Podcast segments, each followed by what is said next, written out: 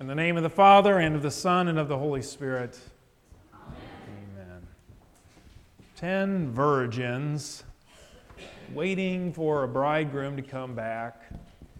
You know, I think no matter how many sermons we hear on this, no matter how many pastors you've had that have explained to you you know, what they've read about the wedding customs and the wedding traditions in the East in the first century, I still think we all hear this and we say, what in the world is going on here? It just doesn't make sense from what we think of weddings. You know, what, where's the bride at, for one?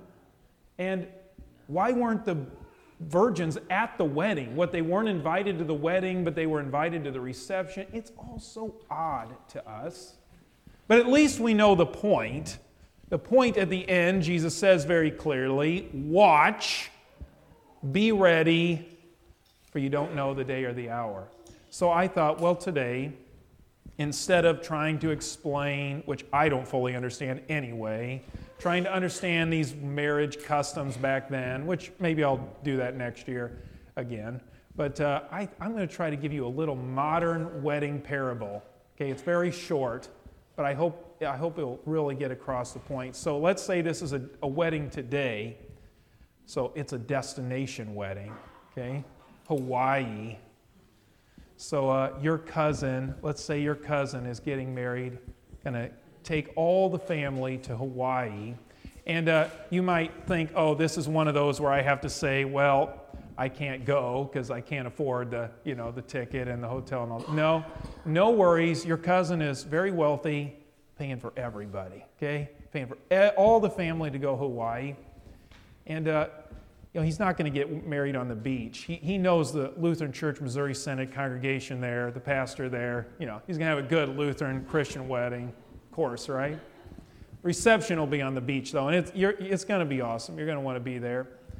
But uh, here's one thing we all understand you can't be late for a flight. Okay? Maybe you don't totally understand the 10 virgins and they're late for the bridegroom, but this you understand. You don't show up late at the airport, do you? We all know this. That's why we go like two hours early. Okay? Well, yeah, my flight's at 10, but I'm going to go about 5 in the morning, you know got to get through the 10 security checks and you know check my baggage and make sure i'm sitting there waiting for a couple hours.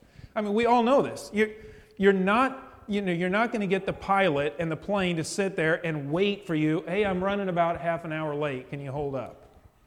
Okay so let's say you wake up wedding day uh, you, or no not wedding day flight day. You wake up and you forgot to pack can't find your ticket anywhere can't find your cell phone. You're late. What happens that's it. You missed it. This was the wedding of a lifetime on the beaches of Hawaii, and you're out. You're not going because they're not going to hold the plane for you. That I think we understand, don't we? The point is be ready. You don't want to miss, okay? It's going to leave without you if you're not ready. Now, the details of the parable are pretty simple too. You got 10 virgins, that's the church, the number 10. You know, it's a good Bible number, completion, 10 commandments kind of thing. So you got the 10, and they're virgins because we've been made pure and clean in the blood of Jesus. So that, that's all good. We got that. We're waiting. This is the church waiting for our bridegroom Jesus. And then we got the detail at midnight comes the cry, right? At midnight, that's the day when Jesus calls you. So that's pretty specific. Could be tomorrow, if you die tomorrow. It could be when he comes again in glory and we all go at the same time. But the cry is going to come at midnight, and you need to be ready. And then comes the detail about the lamps. So it hit me this week. I've preached on this text many times now, and it hit me this week that I'm always trying to say, have your lamp have your lamp uh, full of oil. But of course, if you really get down to it and think about it, what is your lamp? You are the lamp. You are the lamp, and God wants to fill you up with the oil of His grace and faith in Jesus Christ, the oil of the Holy Spirit, and He wants you to burn, to shine your light, the light of your good works, in the world around you. So, this is what I'm going to talk to you about now. How are you going to be ready for that flight, be ready when Jesus comes? You're going to be full of oil and you're going to be shining the light of your good works in the world. Okay? You are the lamp. So how do we how do we fill up with the oil of grace and faith and Holy Spirit? Um, I've been buying all my gas at Sam's Club lately. You know, we're all we're all checking gas prices now, big time, right? So uh, I'm always trying to find the best gas price. I never, I never used to uh, understand why my dad and grandparents used to care about that. Now, now I get it. Okay, now I'm always watching. So I'm filling up at Sam's Club, and uh, I love how the app. They give you this app, and you scan, you scan the. Um, the pump that you're going to fill up, and then you see the little gas, the little gas pump, and it's like filling up there on your app. Just love that picture. And I think I want to give you that picture. In fact, two people already mentioned it in Bible study this morning. It's such a good image of filling up your gas tank all the time. This is what we need to think of the Word doing, the Word of God doing. It's filling you up with oil, okay? With the oil of God's grace, the oil of the Spirit, the Holy Spirit, the oil of faith. Okay, so where are you going to fill up? Anywhere that God is touching you with His Word. So at home, when you're reading the Word and you're uh, meditating on it, praying from the Word, then the oil is of God's grace, of Spirit, are filling you up.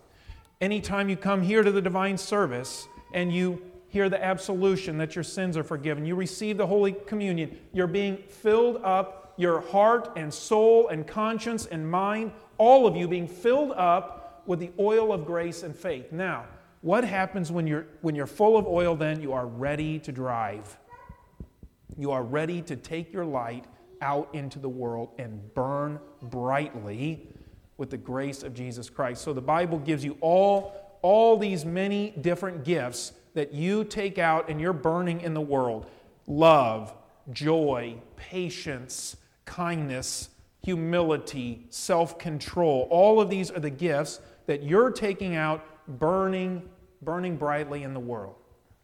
Okay, hopefully that makes sense. Be ready. The way you're ready is being full of oil, the oil of faith and grace, and burning brightly in the world. Now, let's get then as specific as I, as I can get. Let's say that tomorrow we get word, even though um, Jesus says no one knows the day or the hour, we get special word, he's coming tomorrow. Okay? Jesus is coming tomorrow. What would you do today? If he's coming tomorrow. I think a lot of us get this idea well, we'd have to do something crazy.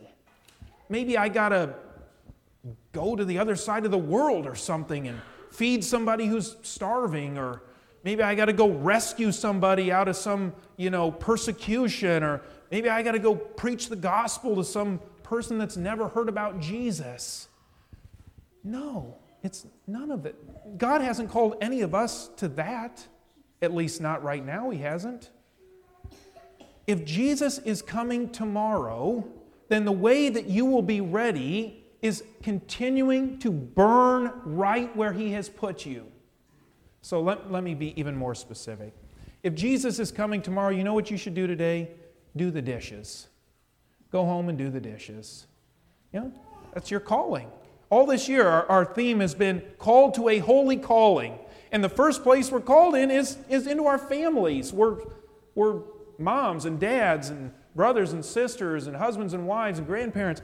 So if Jesus is coming tomorrow, then let your light shine right where he has called it to called you to shine.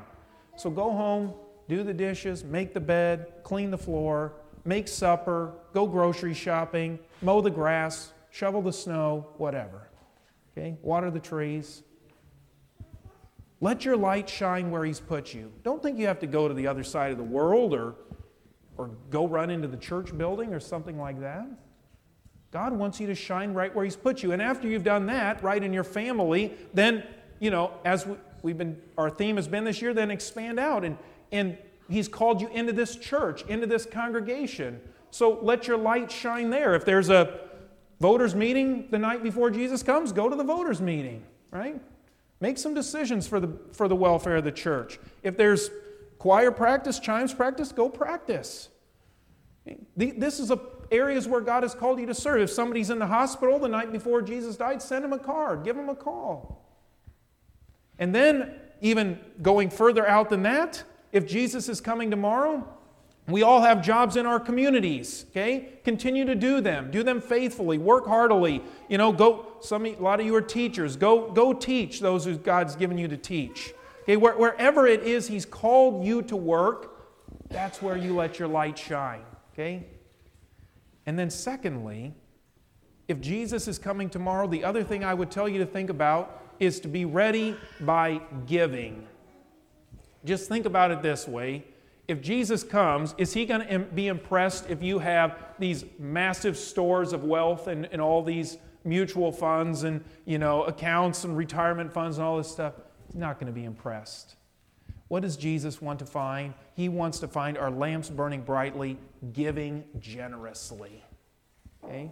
If Jesus, and I, I mean, sometimes I think maybe I'm being a little too, too specific, but, but I, I want you to hear this that if Jesus were to come tomorrow and you're embarrassed by what you're giving, then give more.